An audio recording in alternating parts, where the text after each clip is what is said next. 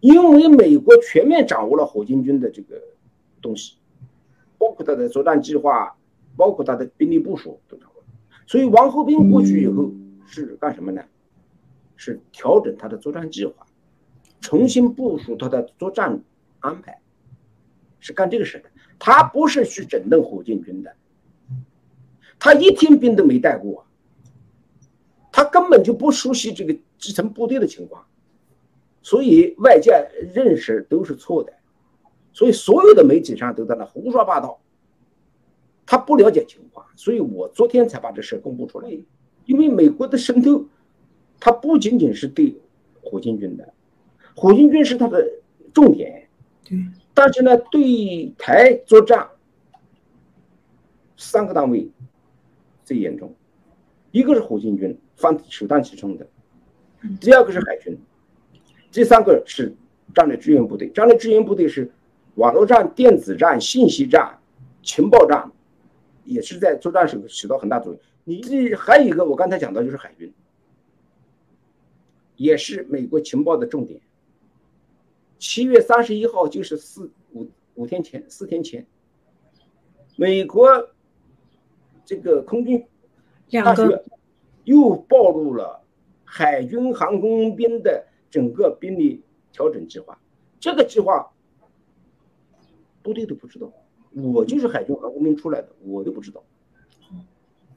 所以这个计划为什么突然我都不知道，整个的部队海军航空兵部队都不知道，怎么美国知道了？所以威风和肯定有问题。嗯，他也跑不了干系。你包括这个现在的军委副主席张友侠。你包括现在的国防部长李尚福，都跑不了，人人自危呀。中央刚刚发了一个文件，要求装备发展部彻查二零一七年以后武器装备的这个采购消耗情况。张友侠是第一任部长，张友侠当了国防部长以后。呃，当了军委副主席以后，呃，这当他当这军委副主席以后，他把这个位置让给了李尚福。李尚福正好是二零一七年接班的，习近平现在就要查二零一七年到现在腐败情况。呃，当了军委副主席以后，他把这个位置让给了李尚福。李尚福正好是二零一七年接班的，习近平现在就要查二零一七年到现在腐败情况。现在军队的太子党给他搞得很难看，啊，你就从这个这个这个吴国华死这个上，张小杨去看吴国华，这冒了多大风险？啊，这里面有个有个有一个背景，你们大家都不了解。张小杨的弟弟张海洋过去就是二炮的政委，上将，他去看。吴国华，毫无疑问，他的弟弟张海洋是点头的。那也就是说，张海洋对习近平在火箭军这么大刀阔斧的开除异己也不满。他在二零二七年军队就把他搞翻了。你别以为现在抓了一个将军、上将、中将、少将叔叔就行了，怨气都在肚子里面呢，对吧？一旦爆发以后。军队一爆发以后，你收拾不了。对，第二个，习近平不敢打台湾，还有个因素，你让他打台湾，你枪炮子弹发给部队了，部队本来就不愿打台湾，调转枪口就把你习近平灭了。习近平的出路很很清晰了，就是一个字啊，死啊，死啊，死路一条，死路一条，只是死的方式不一样，是自杀还是他杀？真的，大家好，欢迎收看《希望之声》妮娜面对面。今天呢，我们就用国语的形式进行访问，因为我们采访的嘉宾呢是原中共海军司令部参谋，呃，姚成先生。那我们给我们呃解读一下呀，中共啊最近那个火箭军哈整个全盘端。啊，为什么呢？这很大一件事情啊，因为大家都在关注着，国际都在关注着中国是不是要攻打台湾。那火箭军是怎么说看家的一个武器啊？是不是最重要的一个部门？那关键时刻为什么全盘端了呢？谁被换掉？谁被拿上去？为什么呢？那我们看到的资料，目前的资料就是原司令和原呃政委，应该是李玉超和徐中波被撤换。那上来的呢是王厚斌和徐希胜。那我们请姚成先生帮我们解读一下啊，到底火箭军发生了什么事？为什么会有这么大的一个撤换？对，从现在事态发展的情况来看，越来越接近于。基本上可以确定，它是属于泄密问题。这个泄密是一个政治问题。这个中共这个解放军这一块呢，它是政治挂帅，政治上出了问题以后，就是最大的事情了。贪腐这个呢，在军队是一个普遍现象，呃，这不叫什么大事儿。所以，整个火箭军现在处于一种停滞状态，我们不能说它是瘫痪状态。因为他的整个领导班子全部给，基本上全军覆没，全部被给清算了。刚才你讲的这个司令政委，你看到的，那前面有两个副司令也被抓了，那后面有一个魏凤和吗？之前的前司令是吗？不，现在还没讲到魏凤和。魏凤和已经离开火箭军三年了，嗯，呃，不止三年了，应该是好几年了。嗯，他现在是火箭军的司令政委。嗯，免职了，对吧？现在就调查了。前任有两军，两个副司令，呃，一个是这个张振中，一个是刘光斌。嗯，啊，刘光斌和张振中是今年四月份被抓的。那么六月二十五号是李玉超，呃，司令李玉超在会议室直接被带走。呃，这个消息呢，当时呢是，因为去年的十月份，美国的那个空军大学有一个航天航空研究所，他曝曝光了中共火箭军的详细的资料，啊，从他的编制体制到他的人员，到他的各个地点，他的整个的后勤保障系统全部曝光出来了。呃，这是十月份。去年的十月份报的，这个报了以后呢，这个毫无疑问呐，这个对中共的震这个震动非常大，因为呃打台湾的话，中共的海空军现在基本上在跟跟美国打起来，它处于劣势，它唯一的有个东西就是火箭军，是它的杀手锏。唯一的能对美军，嗯，造成威胁的是这个东西。那么这个情况资料报曝光以后呢，火箭军呢就是处于一种整，应该是说抓那个内贼。但是呢，这个到了今年的六月二十五号，呃，基本上入门了，所以应该确定是，呃，火箭军出了问题。这个西密，西火箭军这个密啊，他不是一般人写的，因为这个资料也不是一般人能拿到的，所以要不就是火箭军的机关，而且是机关的，呃，关键部门人员才能掌握到这个信息，要不就是来自于高层。他从现在的情况来看，一步步明确了，尤其是今年的这个。七月七月四号，呃，原火箭军的刚刚退下来的呃副司令吴国华，呃，中共说他是脑溢血死亡，但是经过我们推论以后呢，他不是呃病死，他大概率的是非正常死亡，当时是这么认为的。因为呃，去年十月份报关以后呢，我一直在注意这个问题。他这个，我刚才讲了，他不是是不是说是一般的人能吸密的。所以今年的六月二十六月二十六号那一天，当然我以前有个朋友吧，战友，他就告诉我，他说李司令从会议室被带走了。当然，李司令带走什么原因，我们大家都不知道，他也不知道，他也不知道。呃，后来呢，我们就因为这个消息出来以后，我们就要问他，他到底什么原因？但是有有有的人就说，呃，李玉超的儿子在美国，是李玉超的儿子把这个把这个火箭军机密给泄露，这个有点靠谱，因为他的儿子能进入他的办公室，或者能用到他的电脑，他可以弄到。但是我们初步是这么认为的，但到七月四号以后，火箭军的这个。前任一个又是一个副司令，吴国华死亡。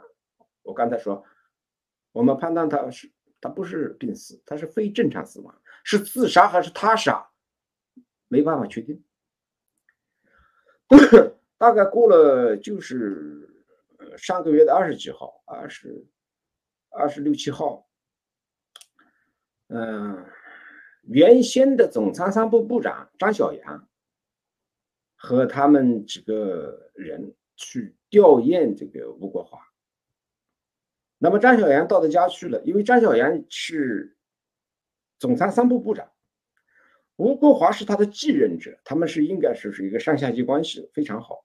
但是张小杨去吊唁他，就有照片，有也在上面说了啊，他是在自己家三楼上吊自杀的。因为上吊自杀的事情，我们以前也听说过，但是没办法确认。但张小杨说出来以后，就基本上确认啊。那从现在来看，我们的推论来看，我们进一步了解到的，李玉超现在没有没有儿子，李玉超就一个女儿，所以是李玉超儿子熄灭的东西，基本可以排除了。那么现在的矛头就对准了。吴国华，吴国华本身他就是一个中共的情报投资，总参三部部长，然后调到他，他总参三部部长之前是解放军洛阳外国语学院的院长。这个洛阳外国语学院就是培养军队间谍的这么一个机构，他本身就是中共的一个大特务投资、间谍投资。呃，我们再回头看一看。呃，中共情报部门叛逃被策反的这个现象比一般地方来的多。上个世纪八十年代啊，嗯，国家安全部有有这个这个后来这个这个政协主席，嗯，他的他的他的哥哥，嗯。他呃，政协主席叫于正声嘛，大家都知道。他的哥哥叫于强生，是国家安全部北美司北美司的司长好像这么大个官。他叛逃到美国，他叛逃到美国以后，把把中共在美国的间谍网一网打打尽。再一个，后面有一个就是总后军械部部长刘宁坤。也是被台湾情报部门策反的。他当时九六年的时候，这个中共对台导弹演习时候，他把这个资料告诉了台湾，然后李登辉在不小心就在会议上公开说出来了，说中共的导弹弹头装的是水泥。啊，有的人说是空爆弹没装东西，那没装东西是不对的。就按照常规来说，你没有装东西，它的整个的配重。它就不协调，它要装相当重量的这个东西放在弹头里面，它才能比较匹配。所以它装的是水泥。这个事情一暴露出来以后，中共沿着这条线，因为当时导弹演习的时候就几个人知道嘛，他是总后军械部部长嘛，这个弹就归他管的嘛。这个军委主席里面几个知道，国防部长知道，总参谋长知道。那么就是他知道，其他人都不知道，是吧？那么一查就查出来了，刘林辉被抓出来了，枪毙了。所以从中共的这个历史上来说呢，我们推论呢，我们现在得出，但是我们现在的推论也没有完全的证证据啊。我们现在推论就是什么呢？吴国华为什么自杀？他知道这个心态事态很严重。如果泄密是他泄密的，抓到以后毫无要要处理的，重刑，十有八九甚至就是枪毙、死刑，跑不了。你看刘连坤他也是正军级干部少将嘛，他要他要就是他面临的问题就很重了。所以吴国华采取自杀，这里面还有两个因素，一个是中共的间谍啊，他都有个惯例，一旦被抓以后，他都要吞吞药丸自杀。那么吴国华作为一个大间谍，他懂这个规矩，他死了以后，中共就不会再继续去查他了，因为中国的法律有规定嘛，人死了不再去继续追查嘛。嗯。他他的他的一切东西就停掉了嘛，包括他的家人、他的财产，你也不能再查。他所以自己一死，这个案子就了了，他也不影响到其他人。所以从吴国华作为作为一个警总参三部那个部长，那么大个特务，中国顶尖的特务，他为什么采取自杀的方式？而且就在这个调查火箭军的这个鸡骨养上自杀。那么我我我们现在的重点的怀疑对象。实际上是亲密者是最大可能，最大可能我现在不敢肯定啊，是吴国华。嗯，但是呢，你作为一个副司令，你吴国华是亲密以后呢，你整个领导班子有责任，司令、政委，包括一系列的东西，他们都都都有混。呃，这这亲密不可能是大家都亲密，亲密只有一个人呢。不可能，美国中央情报局测访不能大家都测访，一测访不就测不起来吗？他只能秘密的测访一个人嘛。当然，这个消息呢，就是说我没有在外面讲过。我我们现在得出的结论呢，就是十有八九就是西密的事件出现在吴国华身上。那么去年四月份，呃，张振中和刘光斌带走呢，呃，与西密可能有一定的关系。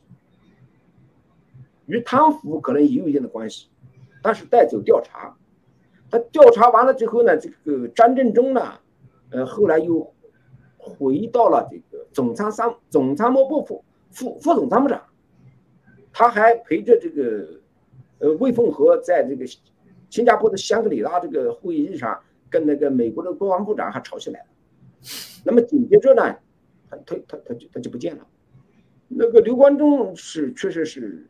抓起来了，所以说火箭军里面的事情呢，领导班子有有有责任有问题，现在在全面清查。你按道理说就是李司令姓名，你可能政委，政委他不可能姓名啊。但是你政委你负有领导责任嘛，你这个领导班子出问题，把你领导班子都换掉。所以火箭军的现在的事情就基本上到这个程度。所以当初我们有点怀疑，是不是李玉超的儿子在美国读书，把这个机密带过来的？那如果这么看的话呢？中共在查这件事情的过程当中，有人突然自杀，那很可能就是自己想，就是他跟他觉得跟自己有关，然后呢，就是说我就想保全其他的人或者自己的家人和财产，那我就牺牲我自己，幸福大家了。哎，我们在判断他自杀，其中还有一个因素就是，我们也不排除是他杀。嗯，把他杀掉，我的事情就不会暴露出来。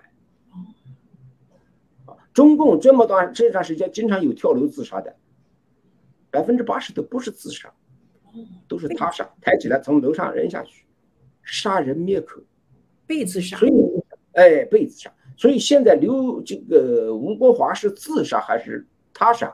不知道，没法确定。对，但是不不确定。但是他的死肯定是非正常死亡。嗯，而且他是西密的最大嫌疑人。从种种迹象上，他是西密最大嫌疑人。因为这这件事情在我这里，我也在不断的就是核实调查。首先，我排除了李斯林的儿子的问题，他没儿子。最后我们查到了，他有一个女儿，李玉超。李玉超没有儿子，我们当时认为也也也也没搞清楚啊，但是大家这么说的。但是现在情况一步一步的呃明明朗了，呃调逐步调查明朗了，他吴国华的嫌疑最大。嗯，那现在不管是他是自杀还是被自杀，那目前来讲看就锁定他这个人身上嫌疑比较大。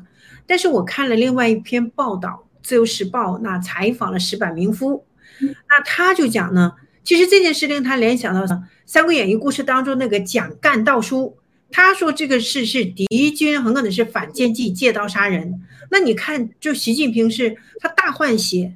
整个这个血火箭军大换血的情况下，其实对于中共来讲是很伤的一件事情。这么重要一个，那对美国很有制衡力的一个火箭军，掌握最先进武器的，那那么一千枚那个飞弹，等等着对着台湾威胁，台湾威胁美国的这么一个杀手锏，突然间这个这个时候出了捅了这么大的篓子，那他可能是只能是有杀错不放过，我一个我也不放过他。不管是锁定一个人好，两个人好，我全都怀疑你。嗯，美国跟中国现在在打情报战，而且打的是如火如荼，打的很激烈。隐蔽战线的工作，像这种事情，什么情况都是有可能。斯巴明夫讲的这个现象是存在的，因为美国这个。对着火箭军的收集情报，是主要的是掌握将来作战以后，他为了这个有效的摧毁火箭军对他的威胁，这个从情报的角度说是是可以的。但是美国中央情报局，他还负有另一项使命，就是策反。渗透、颠覆，美国政府在中央情报局在全世界颠覆了很多国家政权，包括他五九年的时候、五十年的时候，他到西藏以后帮助达赖喇嘛，他专门派人送钱送军火。哎，呃，美国中央情报局在比如说在伊拉克的、阿富汗这个都做的，他一直对中国是没有放松的。所以他在收集情报，当然是主要的一个原因，为了战争需要。嗯，同时他也是在瓦解、策反和颠覆，把中国军队搞乱。他为什么把那个情报要把公布出来？二百五十五页。当然，二百五十五页它是一部分的，这有些东西他没有公布了，对吧？二百五十五页公布出来，他干什么？按道理搞到情报以后不能告诉人，我用就行了嘛。他公布出来，他公布出来的意思就是让整个的，一个是让让整个的火箭军官兵产生恐惧心理，嗯，是吧？那么火箭军的官兵可以看到了，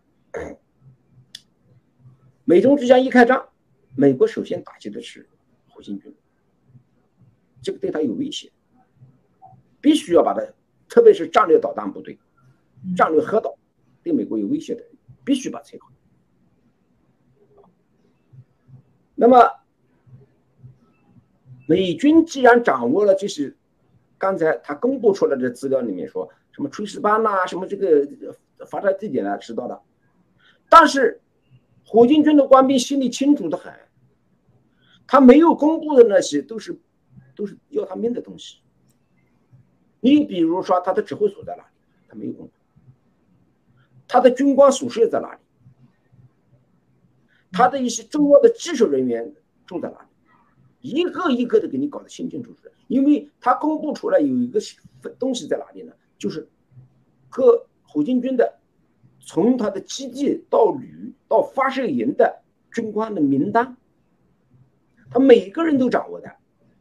火箭军最大的实力，他不是说他有其他东西，是他的技术人员。导弹需要人员来操纵，我把你这些技术人员干掉以后，你导弹就是个废的。你现在让我去发射，我还不知道怎么发射呢，对不对？所以火箭军的官兵就知道了，一旦打仗，他们是首先被消灭的人，他们产生恐惧心理，没办法跟美国打。美国那种远程打击、三位一体的打击、精确打击。一个都跑不了。你比如在俄乌战场，大家简单就能看得出来，啊，美国人还没插手呢，美国只是把有些情报，比如说俄罗斯出来一个少将、一个中将到了哪个指挥所，美国人把这个情报告诉乌克兰，乌克兰就发导弹把炸死。所以俄罗斯多少将军校官打死，这是不可思议的。战场上死的都是低级军官和士兵呢，高级军官死是很很少死的。那么火箭军这这些人他就知道了，那个旅长啊、司令啊、参谋长啊，他就知道，一打起来，他的信号、他的东西都美军都掌握的。而且这一次不是乌克兰去打俄罗斯啊，是美国直接干火箭军呐，那你更跑不掉了。对你所以所以把这个材料公布出来，他有他的目的。这样的话，整个火箭军士兵就是就害怕了，一打他们就是必死无疑啊！尤其就是军官们呐，全全都被编号，全都被瞄准了。对呀，一个跑不了。对，那我们就给大家解释一下啊。那就石本明夫所说的这个《三国演义》呢中的那个蒋干盗书的故事是怎么回事呢？就是曹操手下谋士蒋干奉命呢劝说东吴大将周瑜投降，那周瑜呢就用反间计呢将让蒋干呢偷看了假信，那反而让呢曹操呢就杀掉了水军首领啊蔡瑁和张允。造成曹操手下的水军群龙无首，那在赤壁大战中大败。那这件事反过来看，那其实这件事也有美国很巧妙的，就也利用了这个反间计，起到了这个作用，是不是？这个十八名夫用这个古典呐，嗯，他有有一层意思是对，但是现代不是这样的，不是。现在不是这样，因为美国直接公布这个资料，这个蒋干中计是蒋干。现在习近平中计了，把这些人都给换了。习近平没有中计，嗯，公布的材料是实实在在的。但是呢，你说当时蒋干中计和杀掉他的这个，呃。水水军那个曹操的水军的头目，对，他的目的是让他群龙无首。嗯，当然这次的火箭军，这个美国报曝光火箭军的资料，也会造成火箭军群龙无首，这个效果是达到的。但是它里面的操作手段不一样。美国人这次是真真实实的资料，你要来假资料，那是火箭军资料，官兵看到以后，哎呀，你这个讲的都不对。假的，我都不信你。他每一个讲的都是真的，当时蒋干看的东西是假的，是一封假信呢。嗯，但这一次不一样，而且，而且，呃，中共现在也就是说，别看习近平笨了，但是他的军委帮子里，他的反间谍机构，他的国家安全部，他的这么多情报部门，他们的分析能力是很强的。你中有我，我中有你，对，不是随便能上当的。哦，我就听你看了一个假东西，然后我把司令政委都杀掉了，不是这样。他不是司令政委，他整个的，他把整个红军军搞瘫痪了。嗯，这是这是一种什么东西呢？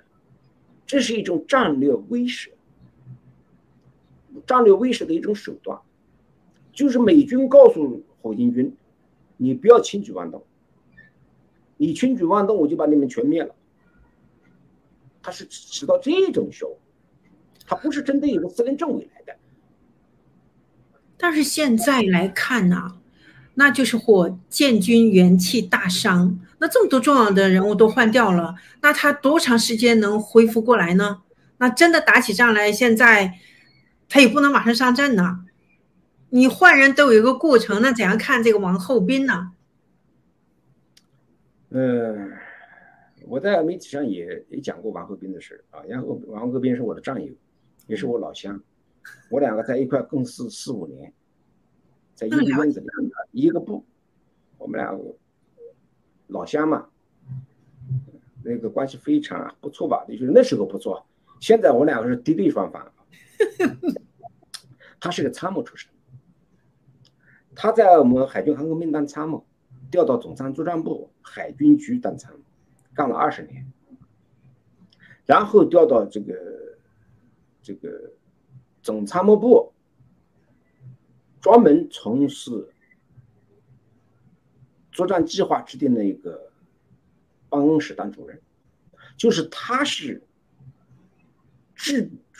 各军兵种作战计划的制定者和审核者，所以中央军委把他从上面调下来，先到东海舰队当副参谋长，东海舰队熟悉东海舰队，因为东海舰队对的就是台湾，然后干了一年一年多以后，把他调到南海舰队当参谋长，南海舰队对的是南海。南海舰队干两年以后，调到海军当副司令。他调到海军当副司令的意思，下一步是到总参当副总长。总参需要一个作战的时候需要一个作战计划的制定者和审核者，他在这这方面是专家，他干了二三十年了。这一次，这一次把他调到火箭军当司令是有有两两层意思，一层意思。因为美国全面掌握了火箭军的这个东西，包括他的作战计划，包括他的兵力部署都掌握。所以王厚斌过去以后是干什么呢？是调整他的作战计划，重新部署他的作战安排，是干这个事的。他不是去整顿火箭军的，他一天兵都没带过，他根本就不熟悉这个基层部队的情况。所以外界认识都是错的，所以所有的媒体上都在那胡说八道。他不了解情况，所以我昨天才把这事公布出来。这个消息是我当然我很可，我现在不能说是谁的，因为中共在抓间谍啊！你你这个事情搞得就害弟兄们，是这么个情况。嗯，你至于说火箭军什么时候能恢复？为什么习近平把王厚斌调到火箭军去？就是让他尽快恢复火箭军的战斗力。他又不懂业务，他又不懂导弹，他又不懂核武器。他当个火箭军司令，下面跟他汇报，他一窍三不，一问三不知，他当什么？所以王厚斌到那里去是过渡性的。等把火箭军的这个作战计划调整好，把他兵力部署弄好就，他会回到总参大副总长。就火箭军的司令将来还是要在火箭军内部挑，挑专业人士。那现在为什么没有挑他？就是，嗯，对火箭军全面整顿，啊，搞清楚了哪些人有问题，哪些人没问题，然后在没问题的里面再挑。火箭军九个基地，四十个旅，七八就将近十个院校都是很。很高级的这个教授、专家一些的，挑个司令轻松的很，所以具体多长时间就看王厚斌在那地方，他的作战计划和他的兵力部署调整需要多长时间。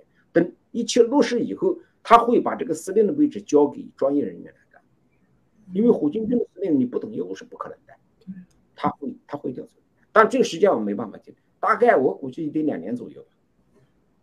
他不懂业务的话，那他怎么能够去安排呀？去调控啊？他怎么去安排呢？他作他从作战计划这一块，因为整个的火箭军的兵力部署和作战计划全部被美国掌握了。你比如说，你那个导弹基地在哪里，对不对？美国人知道，那我要把某个地方，你不知道。他整个作战计划是怎么个作战计划？用战术手段是什么手段？他要调整了，他不能，因为美国人知道了，你你就像我们过去的这个通讯密码一样的，基本要带代码，你对方掌握以后，密码马上要更换了，马上改，我不马上改，我不改以后，你你就能能破译我的东西，我讲什么你不知道了，所以我马上要改，这是这是君子常识了。嗯，那这么说，吴国华他的死亡，那可以说这件事情。是到他这儿就为止了。那但是对于中共高层来讲，他对这件事整个的彻查还没有结束，可以这么说吗？还没有完。具体这个彻查火箭军这个泄密的事件呢，他两个部门在查，一个是国家安全部，间谍与反间谍机构，他他们是专业的，他们有设备，他们有经验查。第二个就是，呃，总政治部现在是叫联合政治工作部，他们里面有一个保卫部。过去叫总政保卫部，他们联合的调查组去调查，这个情况没哪个知道，那是高度机密里面的高度机密，所以我从现在来看呢，基本上大方向他们是抓住了，在调查，啊，这个是毫无疑问的。那你说什么时候能结束？就火箭军来说，已经基本定型了。这个习近平要通过反腐这一块去去查。通过腐败这个去抓人，立场不坚定的，是吧？比如说有问题的，就把你清掉，然后在晚上配备他的整个的呃作战机构，特别是战前部门，啊，这个要把它恢复起来。当然，这个这个东西，它不是派了一个新政委嘛？这些组织方面的这个人事方面的工作，呃，智力检查方面工作是政委在这做，就是本部的是政委做，呃，案件问题是总政保卫部和国家安全部在做，所以，呃，他们现在是从火箭军开刀，重点在整，同时在波及到其他部队，有没有这个现象？现在基本上已经波及到了，就是战略支援部队已经波及到，他的司令和副司令也都进去了。那个拒前生败的败带走是吧？嗯，带走了。他的那个副司令尚恒早就发现问题了，被带走了。啊，所以这个东西会，因为美国的渗透，它不仅仅是对火箭军的，火箭军是它的重点。对但是呢，对台作战，三个单位最严重，一个是火箭军，放首当其冲的；第二个是海军；第三个是战略支援部队。战略支援部队是网络战、电子战、信息战、情报战，也是在作战时候起到很大作用。你你比如说，一旦开战以后，把战略战略支援部队的重创以后。他就会成为聋子和瞎子，这个仗也没法打。嗯，第还有一个，我刚才讲到就是海军，也是美国情报的重点。七月三十一号，就是四五五天前，四天前，美国这个空军又暴露了海军航空兵的整个兵力调整计划，这个计划。部队都不知道，我就是海军航空兵出来的，我都不知道。所以这个计划为什么突然我都不知道，整个的部队海军航空兵部队都不知道，怎么美国知道了？这个熄灭就是百分之百高层的，至少是海军机关以上的特总部，他不可能是下面一个团长、师长知道的，都不知道的。所以。三个东西，三个单位，一步一步的，美国这种情报战，一波一一波打击，一波打击，就涉及到基本，现在已经涉及到火箭军、战略支援部队和海军了。海军这边也有问题，那真是很恐怖啊！是吧？打打台湾，嗯，海军主要海军是第一战斗力。对，火箭军和战略支援部队、陆军都是配合的。嗯，大海军为为什么中央把王厚斌调过来当将来就是组织计划者？王厚斌是海军的，对，对吧？他怎么没调个陆军的人来呢？陆军对海战不懂啊。对，王厚斌在海军在总参作战部海军局工作了二十年了。嗯，所以分析这些问题，你一定要是不是在这吹牛这样的，就是像我们知道内情的这些人讲出来的是靠谱啊。嗯，对对对，不要乱猜，猜猜猜了半天，说 排除异己。这司令政委都是他一手提拔的，什么排除异己？他怎么没有排除别人呢？他为什么不派不派别人去当火箭军司令呢？现在都基本清晰了。嗯，那这件事情呢，也不一定，就是虽然锁定吴国华了，但是也很难说是不是还有其他的所谓的党羽。那现在很多人就开始对对魏凤和比较关注。那你会从您的猜测来讲，你觉得魏魏凤和下一步会怎么样？会不会有不测？魏凤和跑了和尚跑不了庙，最后到处理他是板上钉钉的事情。真的，因为他一开始是二炮司令，二炮改成火箭军，他转任火箭军司令，他是主要负责人。而且他他的部队，他搞的这些，他下面提拔的这些人都出了问题了以后，你领导有没有责任？就魏凤和肯定有问题，即便他没有泄密，他也负有领导责任，所以魏凤和肯定有问题。他也跑不了干系。你包括这个。现在的军委副主席张友侠，你包括现在的国防部长李尚福，都跑不了。人人自危呀！有的，已经明显了。中央刚刚发了一个文件，要求装备发展部彻查二零一七年以后武器装备的这个采购销售情况。从这个情况就能看出来。装备发展部的前身是总装备部和这个国防科工委合并的，合并成叫装备发展部。张友侠是第一任部长。张友侠当了呃当了军委副主席以后，他把这个位置让给了李尚福。李尚福正好是二零一七年接班的。习近平现在李尚福正好是二零一七年接班的。习近平现在就要查二零一七年到现在腐败情况，就要查二零一七年到现在腐败情况。这个中国军队分两两个大块，一个是技术兵种，火箭军、战略支援部队，包括这个装备部这一块，他们是一伙的。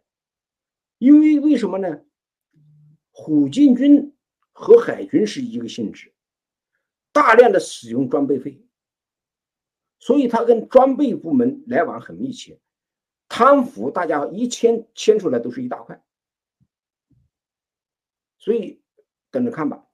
那么，习近平出台这个东西，从二零一七年开始，他是有意避开张友侠，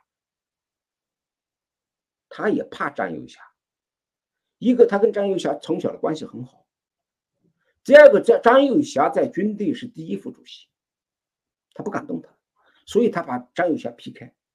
但是张友侠对他在军队的这么处理，他的他的手下、他的弟弟兄们不满，所以你现在的可以看出来，张友侠这半年经常不出来，有一次长达两个月不出来，他对习近平有意见。他这一次就是王厚斌受上将的时候，他出来了一下。就前几天军委召开一个什么党建工作会议，他都不出来。他在军委那边是负责政治工作的，所以这这现在很奇妙。再一个，习近平现在长时的不动不动刘亚洲，他也下不了手。现在军队的太子党给他搞得很难看，啊，你就从这个这个这个吴国华死这个事张小杨去看吴国华，这冒了多大风险啊！这里面有个有个有一个背景，你们大家都不了解。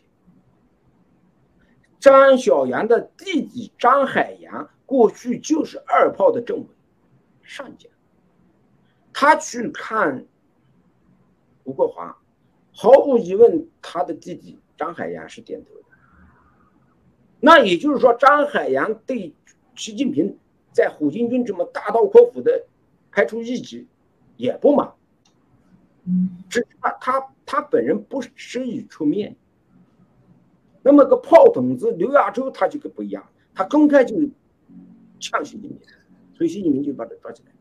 你包括现在这个刘源呐、刘小江呐，啊，你包括海军前司令的吴吴胜利啊，习近平都想搞他们，搞不了。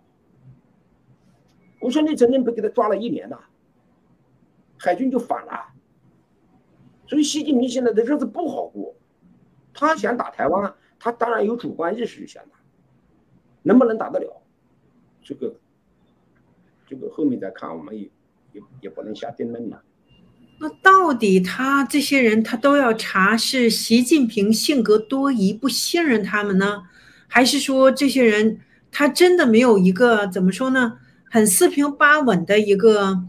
架构，他真的很很稳坐他的位置啊！那这么说，他的军权还没有牢牢掌握在他手里啊？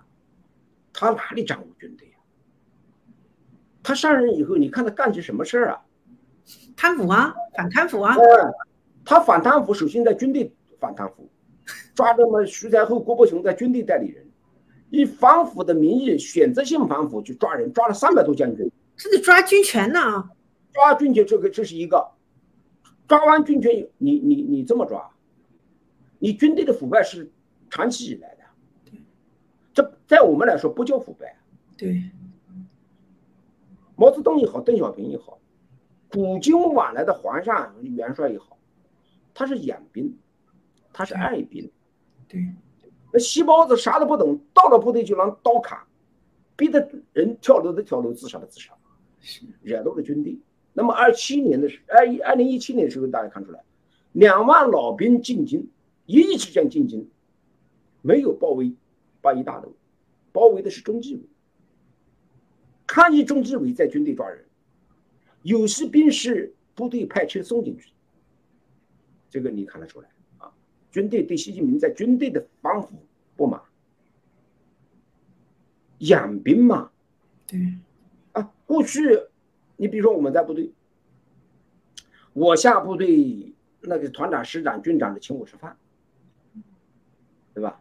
那么他们到北京来，我请他吃，礼尚往来嘛。我就那么两三百块钱工资，我怎么请得起啊？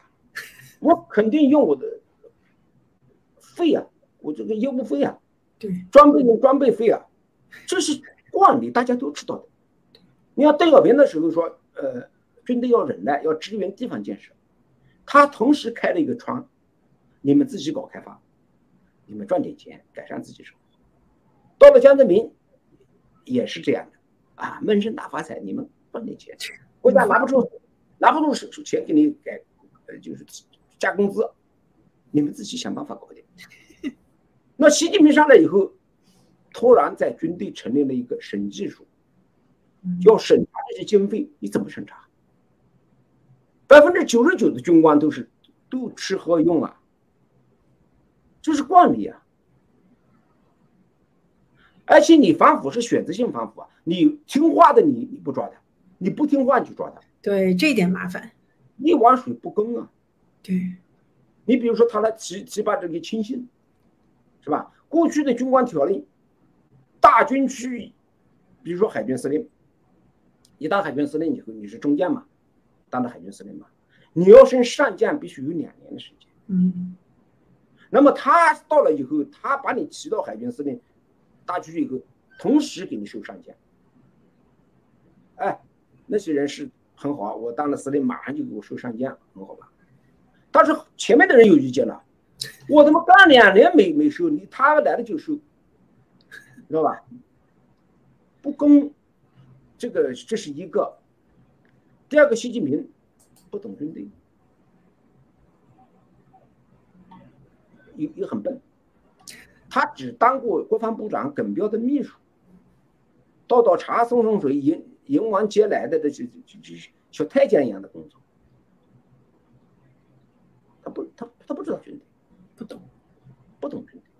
这我是觉得，我看到我我认为啊，习近平真的是他上台之后真的想反贪腐，因为但是你要知道，朱镕基那时候就就讲啊，这个是中国反贪腐啊，他反到一定程度反不下去了，他也大刀阔斧，当年也想反贪腐啊，后来发现那个树根都已经烂了，所以他摇头叹息下去了，反不了啊，到最最最最后追到。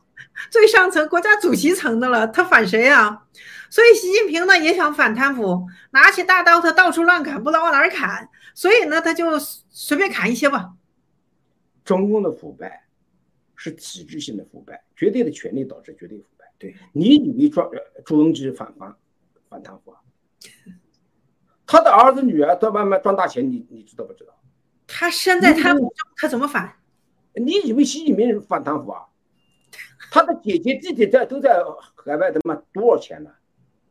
他再一个，你要真反腐，在军队反腐，那就是跟当年的这个斯大林搞肃反一样的，百分之九十的军官都是抓到牢里就是杀掉。你能这么干吗？你能把中中共中共军队团以上干部全部把杀掉吗？对吧？师长贪了，副师长也有他，你都把杀掉，你这个军队还要不要了？完蛋了！不能用这个东西。我刚才说他他他这个东西，他对，他是糊弄老百姓的。他出来以后就说：“哎呀，我反贪腐，老百姓很拥护他。”一开始他为了巩固的地位，他拉笼络人心，实际上是个假的，是在骗老百姓的。他反什么贪腐啊？他自己家的腐腐，你你你你你你你都不知道，对吧？你你现在你看你看你看那个中国老百姓要求这个官员公布自己的财产，谁敢公布啊？他要下个令，你们都公布，怎么公布不了？可以啊，你多少钱呢？你举个房子，我们搞出来。他不敢，没法公布。那个任何叫随便拿一个科长，随便拿一个村长都不枪毙的。对呀，人你让他公布财产，人家就说你习近平先公布。对，能公得了，中中央政治局常委那七个常委，他们自己都不敢把自己的财产公开，你让谁呀？他反腐是为了笼络人心，最后反反过了，他自己出危险了。对，他的打击面太广了。嗯，他不像当年毛泽东时候要搞到刘少奇，他把林彪拉着。对，政治斗争是拉一户打一伙啊。他傻乎乎的，他谁都打，他谁都抓，这个得罪了一大帮的人，得罪的人好多，好几个上将，七个上将，还有军委副主席之类的都给到了搞牢里去了。在这种情况下，他他害怕了，所以他要连任了，他不能放弃权利，放弃权利，他下面就是死的很惨。对，所以在这种情况下，他才实行的军改。你要从这个。逻辑推理上这么说，他为什么实行军改？他军改是干什么？巩固他的权力。对呀，他把四总部撤掉了。四总部是军委机的首脑机关，是执行军委的这个办事机构，他把撤了。他成立了十五个职能部门，职能部门是什么？业务部门呢？业务指导啊，你不是统帅机关呐。接下来把七大军区撤掉，成立五个战区。过去军区权力很大，你比如说南京军区管华东六省一市，它可以调动一切资源。那么现在的东部战区，它它什么都没有啊，它没有，它只是中央军委的一个前线指挥所，他只是协调五大军种的作战东西，他没有权利。你包括他的这个东部战区的五大兵种，都不归他管。嗯。你比如说五大战区东部战区的海军，海军司令政委是什么任命？他是归海军司令部，你战区司令没权。这个战区就是一个摆设，然后把十十八个集团军全部打散，成立十三个集团军，就是东调个西调个，搞这个让让让让让你们成形不成小山头，他的一切的所作所为是为了，为了怕人杀他，怕人反他，然后紧接着为了正为了名正言顺的修改宪法，国家主席连任制，你说这个东西，共产党邓小平他们建立的这个规矩，他把打破，你那是我们不说，我们老百姓不说了吧？那是太子党，那是那是中共的这官员。什么看法？你包括那个那个，我不说不说吧。那江泽民和胡锦涛就说嘛，那我到时候就退下来，你你凭什么连任呢？没有用。那你胡胡锦涛被他都被架走了，现在是，对。那现在到什么时代？他不能下。同同时，我们又往前再延伸，他为什么打台湾？他第三届连任是以。统一祖国为借口，那么我要连任，我要解决台湾问题，对吧？那你第三任连了，如果说到了二零，他是应该到了二零二七年，在第四任连任，是吧？如果第四任要求第四任你二零二七年的时候你再不打台湾，军队就反了。你他妈不是说打台湾吗？你连任吗？我看你你你你你没有打，你你你你下去了，下来。你就下来吧，是吧？所以他现在急呼呼的要打台湾。为什么把王自健调过去，赶紧恢复火箭军的战斗力？打得赢也打，打不赢也打，就是打。打，我跟你说，他不如这个，这个叫什么？鱼死网破，反正也是一个死啊。我不打也是死，我打也是死，我我不如我不如打了，我手里有权，说不定还冲开一条血路呢。像当年抗日战争一样。哎，你看看，所以习近平是到什么程度？你看看这次北京那个大水，对有一个有一个现象，你们看到没有？今天我们老魏在上面发了一条帖子，一下子提醒我，这一次抗洪救灾居然没有一个当兵的出来。哎，对呀。军队没有出来，以往他妈都是军队干这个事儿啊！对呀，东部战区这么多集团军，这么多军队，没有一个出来去抗洪救灾，证明啊害怕军队，军队不听他的，都得罪了，没人听他的了。你我我别的不说，你你看到了吧？对，这个这个这个这个这个河北、天津、北京这个这个大水多厉害啊！你看到有有有有有军队出来吗？哎。对呀，每一年都是军，每一次都是军队先出来呀，必须的。对啊，那军队就是说，战时保卫国家打仗嘛，对，和平时期保卫老百姓的生命财产嘛，这是他的一一项任务嘛，这必须是他干的。哎，对呀，对不对？对，为什对呀？那没有出来呀。我跟你说，没人理啊，他们跑北戴河开会去了。我现在就是我们在聊天的时候说这个，对，习近平打台湾的可能性不大，他混不到二零二七年，他在二零二七年军队就把他搞翻了。你别以为现在抓这个将军、上将、中将、少将叔叔就行了，怨气都在肚子里面呢，对吧？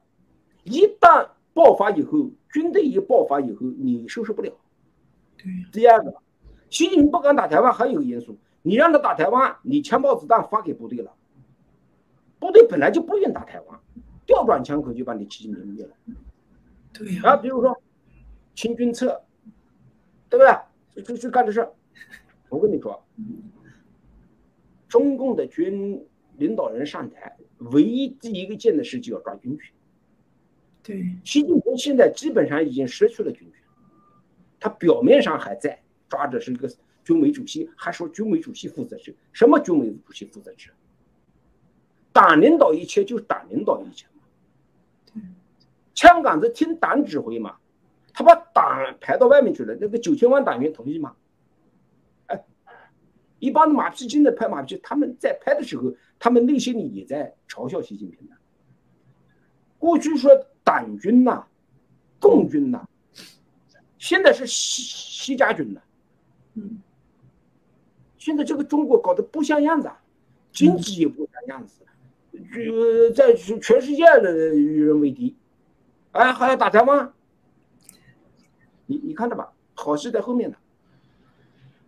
对，那那您说这个时候洪水那么厉害，他们还一定要召开北戴河这个会议，那这个会议有多重要呢？是稳定它的核心吗？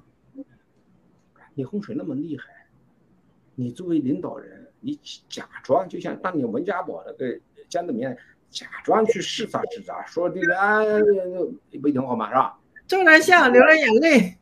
他他呃，他跑北戴河去了。对呀，因为你跑掉以后，你要派部队去，那水都十几米深了。我在我在网上看到，淹死多少人呐？孩子啊，哎呦，那孩子都挂在树上啊，四岁的孩子都是，嗯，你说当那么北京周边多少部队呀？对，都保卫北京的那些那些部队，都是好几个集团军的，哪儿去了？没没有走啊，都在那里啊。说保卫北戴河去了？不，北戴河要他保卫干什么？开会啊，保卫首长啊？呃，不需要。我那时候在部队时候，年年到北戴河，因为山海关机场是我们海军管的。我们去了以后，就是部队全部停飞，保障专机。北戴河，实际上你们大家都都不是很清楚，不在北戴河。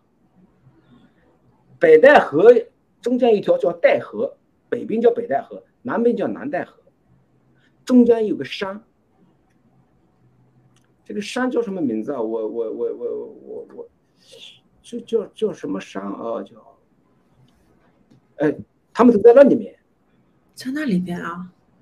哎，都在那山里面。叫我我时间长了，我我我我我不是北不是在北戴河那个海边啊？海边都是各单位的疗养院呐。对，有个什么莲峰山？哎，好像是好像是南戴河和北戴河之间。他们的中央的那的这些家伙在那里面躲着。哦，对，北戴河那个地方，它那个山保卫很好，你山进不去的。嗯，呃，老百姓去北戴河啊、南戴河啊，去疗养院呐，什么呃旅游景点啊，他们在山里面待着。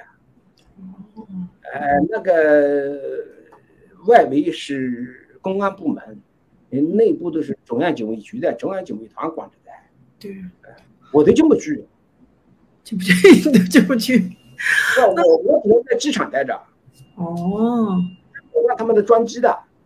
哦，哎，那您刚才讲到六月二十五日李李玉超被带走，可是你知道六月二十五日那秦刚也是啊，那一天之后他就消失了。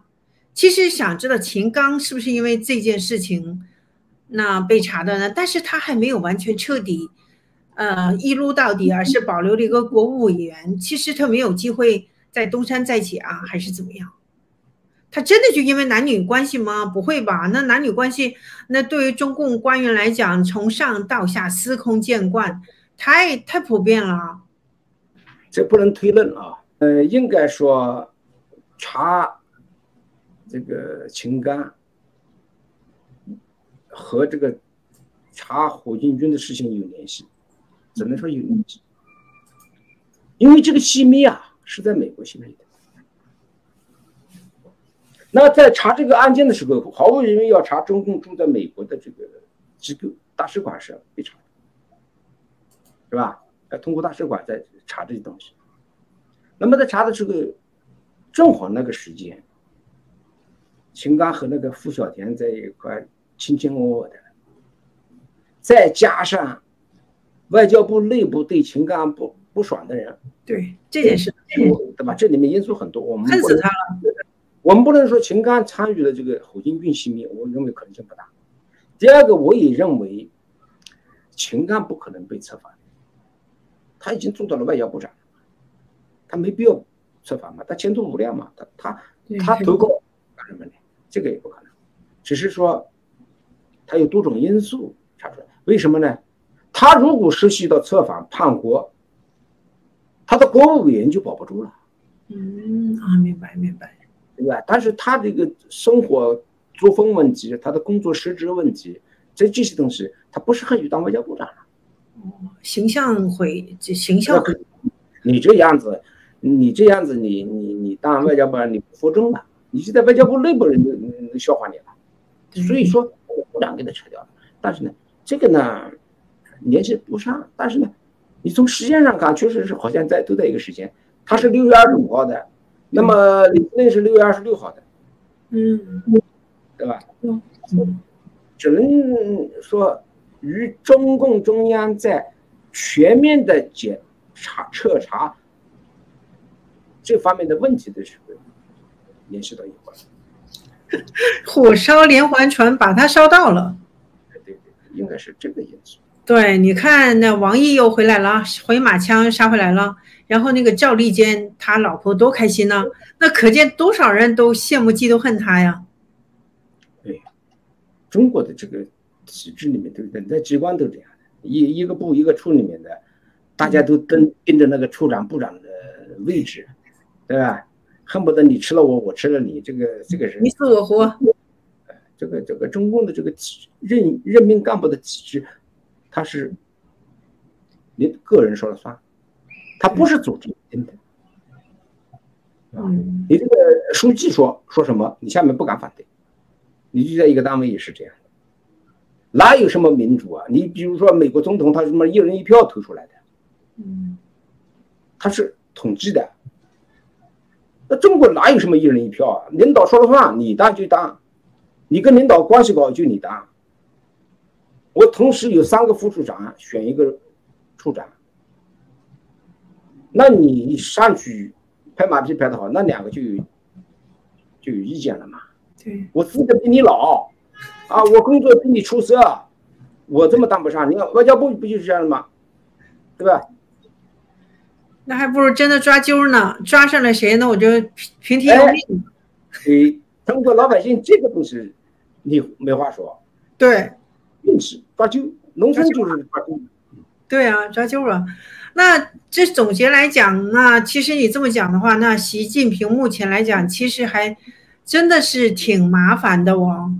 那你说他未来的出路在哪里呢？那中共的面临中共的考验是什么呢？今年的出路很很清晰了，就是一个字啊，死啊，死啊。死路一条，死路一条，只是死的方式不一样，是自杀还是他杀？真的？呃，就就就他，你说习近平会抓到以后去判刑，然后去送到前程监狱，这不存在。很多人都想扒了他皮，吃了他的肉。你看过那个周永康那个薄熙来，他能饶了饶了他吗？那个令计划，夫妻两个都被判刑的，家破人亡。你看那个郭伯雄，徐才厚给他搞死了。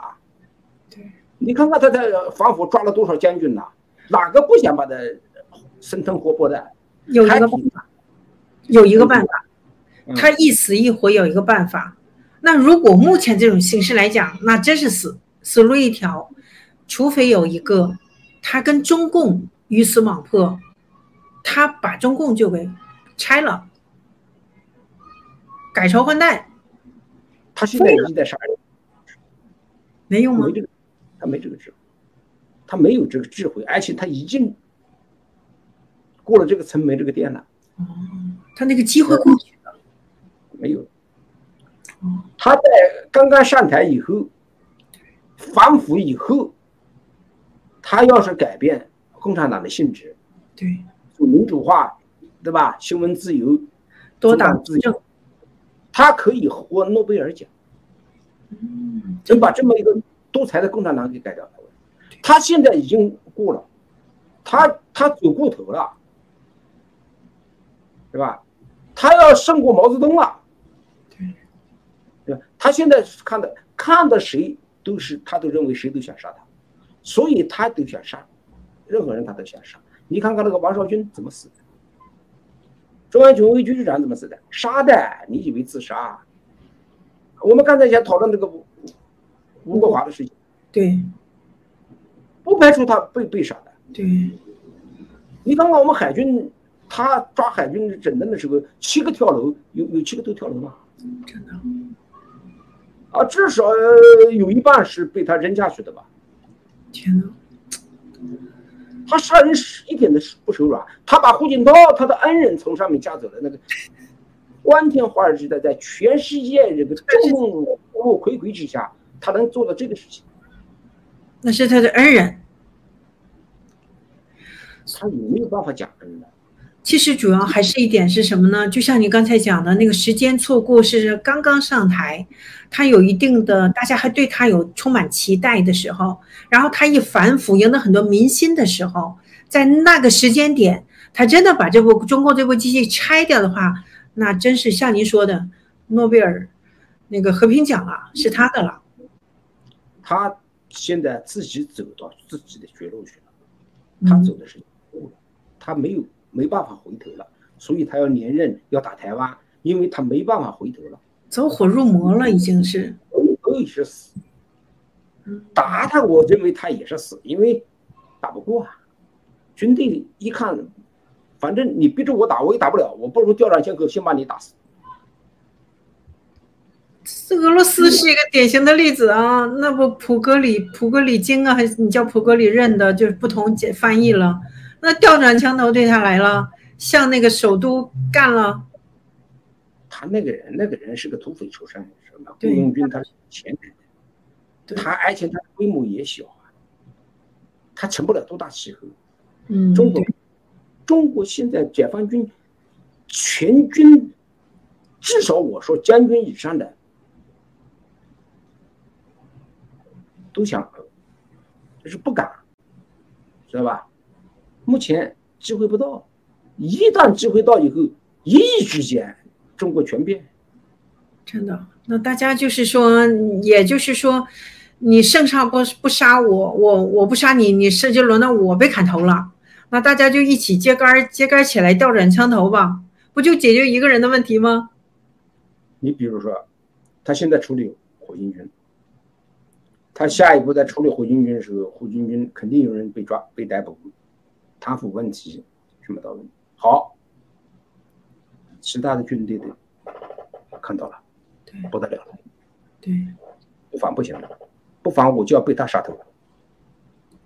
他现在左也不是，右也不是他是没办法，他不去处理火箭军也没办法，他处理火箭军会引起其他的人更加反弹，群起而攻之，我不干了。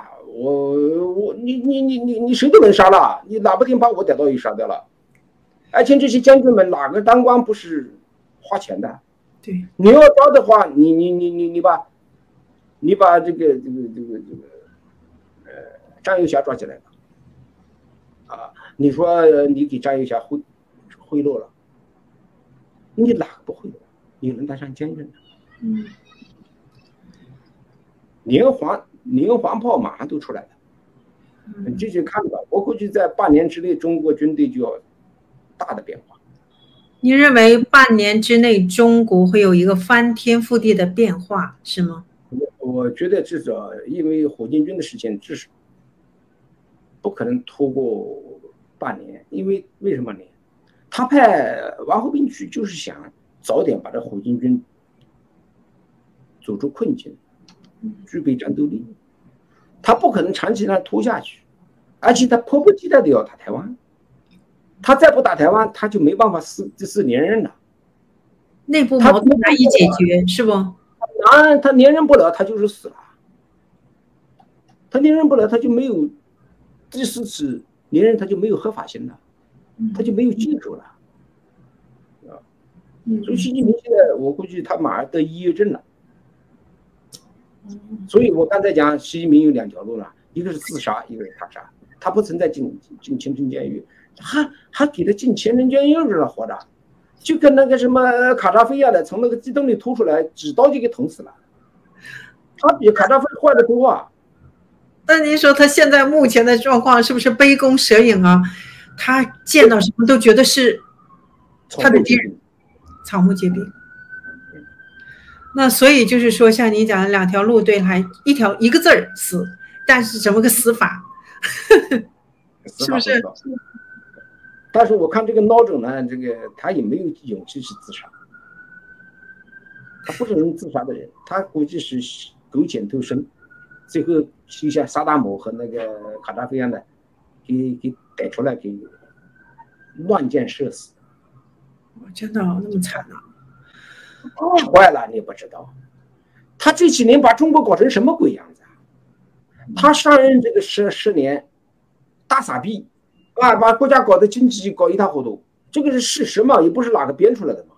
哎呀，对呀，那最后总结，那对于民众啊，有什么寄语呢？那在这个过程当中，其实你就看这次洪水啊，你上面的一个政策，下面百姓遭殃，你看什么程度？生灵涂炭，民不聊生。一党独裁，遍地是灾。遇到了个习近平，这个灾上加灾。那么，只现在这个，呃，我的唯一的愿望，就是想改变中国，还是从军队改。怎么改变？就是我们一贯提倡的，就是军队国家化。军队政治上保持中立，啊，这是保卫国家，保卫人民。不要去保卫那个党，这个党眼看着就分裂了。你党分裂以后，军队再分裂，就打内战，中国中华民族的这个就是灾难就更深重了，对吧？所以，军队国家化现在是真的到了必须要实行的时候了。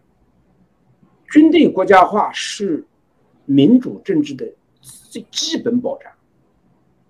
有了军队国家化。中国就才有可能走向民主法治，才能尊重人权，才能与全世界的这个是国家同样的遵守普世价值，友好相处。国家没有什么大大难，全力团结起来发展我们的经济，把老百姓生活过好，这只能朝这条。但是你要想走这条路，现在前面一个拦路虎，要把它除掉。幸福不死，鲁浪未已。我现在我也是一个号召，就是军人们，你们就像孙子一样的被习近平抓，束手就擒。你们没有一点这个军人的那种那种性格了，你就跟那个绵一样的任人宰割了，不行。国家和民族，包括你本人的安全、家庭的安全，都系于这个。这这这一生，只有把习近平除掉，只有让共产党下台，我们走民主化道路，我们军队是人民的军队，没有办法，其他没办法，不要幻想。习近平经常说丢掉幻想，准备打仗。我也跟大家说，丢掉幻想，只有把把习近平先干掉，军队国家化。啊，我们在讨论过程中，中国现在很需要一个先成立一个军人政府，不要让国家乱，稳定以后开这个民主联席会议，各党派、各民主，大家开一个圆桌会议，我们来讨论我们国家的走向。嗯，我们国家走什么样一条路，民主的路上，或者是什么路？不能走共产党那个独裁的路，这个路没办法走，走不通了。对，对这一点愿望。对，您刚才讲的那个军队国家化，我觉得这一点真的是蛮重要。你看，在美国，无论是美国还是台湾，任何一个政党去执政的话，它不影响军队。那他军队的宗旨保护国家、保护人民呢？保护人民的生命安全和财产呢？他又不是说我服务哪个党啊？对呀，你那个政党在议会上打的头破血流没有关系。对，我国家照照样发展，我军队不参与这些政治斗争，对吧？对，独立于政治之外。对对，这个军队你是人民养，对，你的责任是保卫国家领土和人民的生命财产，你没有其他人责任。你没有责义务和责任去为哪一个党、为一个习近平去服务，他不是他养你的，因为你当你当了他的看门狗，你还没好下场。那民族的罪人了，你要你真的你服务哪个独裁的政权，那你真是民族的罪人了。呀，你从那个八九年六四就看得出来吗？对，当兵的开着坦克机关枪到到到到广场去去杀你的父老乡亲呐。像你的衣食父母啊，不能让它再发生了。真的是，如果再发生这个这个，你这些军人们，你们就是猪狗不如。对，所以在过去的时间，我们真的你是无论是不用看得再远，八九六四到再到二零一九年香港运动，再到嗯九九九年九九年中共镇压法轮功，一直持续到现在，那惨烈的那个现那个那些景象啊，真的人就是人类的语言都没有办法去形容他的那个罪恶。所以呢，真是这中共是可以说是人类历史的灾难。现在还有一个更大的问题在这里啊，他要打台湾了，那死的都是上千万的人呐。对，对，这点是，这很了不得的事情呢，必须要阻止细胞子他这么弄下去啊。嗯嗯。所以，那你还是为你最后你军队过去的战友啊。呃，对他们喊话了，你还是主要很关关注他们，希望他们真的能够像一个真正的军人一样哈。对，我已经我经常喊话。对啊，服务你要知道服务自己的人民，那你要就爱惜人民，你要知道你这身军装你是干嘛的，是吧？对，对，你是中华民族的，是吧？啊，好，对，非常感谢啊，姚成先生。那希望下次有机会能再跟我们分享，因为这军队方面这个事情啊，我们真的没有人懂，只有您能讲得很清楚啊，这些事情啊，那个来龙去脉。好，那谢谢您啊，好，再见。嗯，再见，嗨。